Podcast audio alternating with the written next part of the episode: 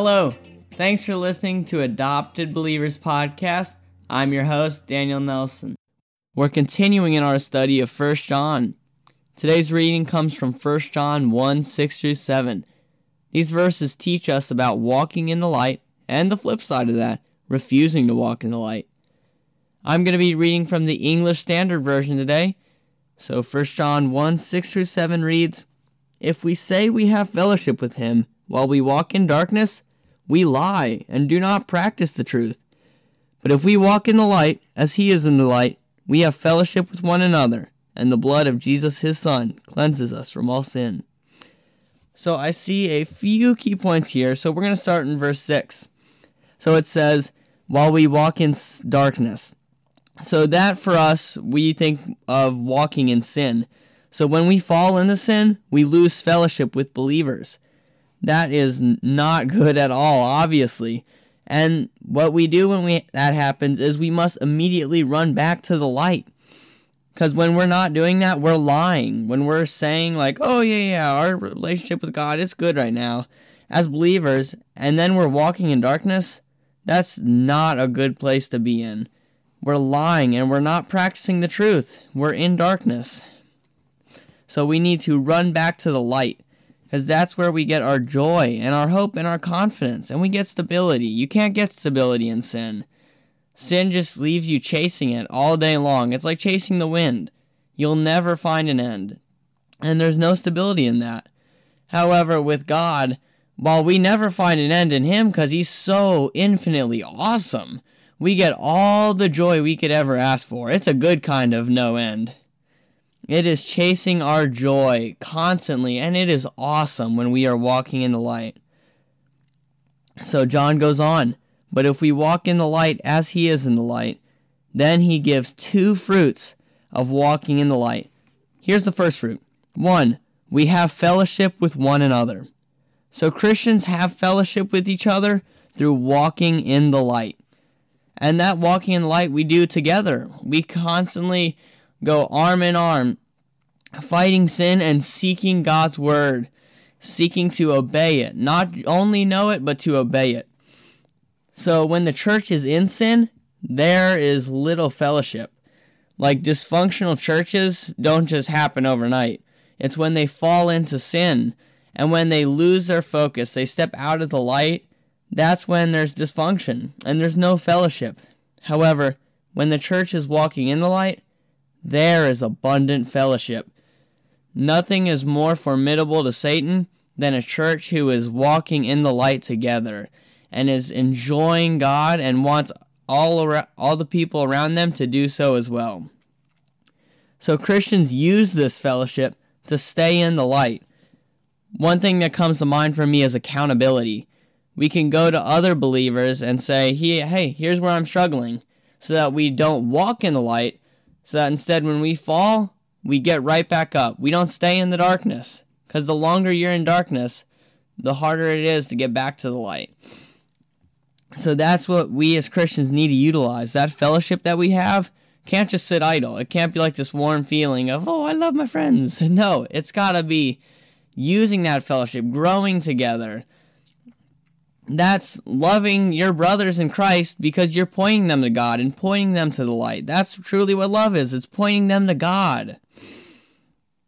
So, secondly, another fruit we have is the blood of Jesus, his son, cleanses us from all sin. That's the end of verse 7.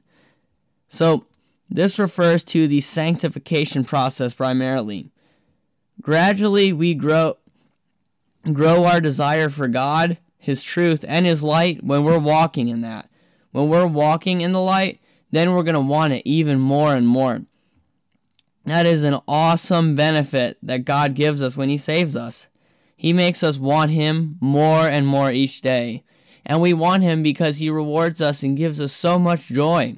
There is no higher joy than knowing God. Secondly, the more we're in the light, the less we want to sin like I pointed to earlier, the more we want God, the less we're going to go towards that sin. Sin becomes less appealing to us the more we're in the light. So, third, I see this cleansing, and I want to hit on it a little bit more. So this cleansing is both eternal and daily. So we are more familiar with the eternal cleansing. That is, when Jesus saves us, we're cleansed by the blood of Jesus. And that is a permanent thing. When we're cleansed by the blood of Jesus, there's no losing that. Jesus has paid for all your sins, past, present, future. Paid them all. So we are now dead to sin, and we have no obligation to it. That's His cleansing us in one sense, in the eternal sense. But there's also the daily sense. Jesus daily cleanses us by helping us fight sin and kill that sin that seeks to harm us. So we can do this through two ways. One, Jesus helps us to cleanse us from sin through his example of fighting temptation. So Jesus actually went through more temptation than we did because eventually we fall into sin. And when we fall into sin, we cave into that temptation. And obviously, there's no more temptation because you lost. Think of like lifting weights. The higher you pull the weight, the more stress is put on your body. When you give out, when you give up, then the pressure stops. Whereas Jesus, like to use that analogy, he lifts the weight all the way. But when we give up, we don't go through that same amount of intensity that Jesus did. So we can look to him and see how he fought sin.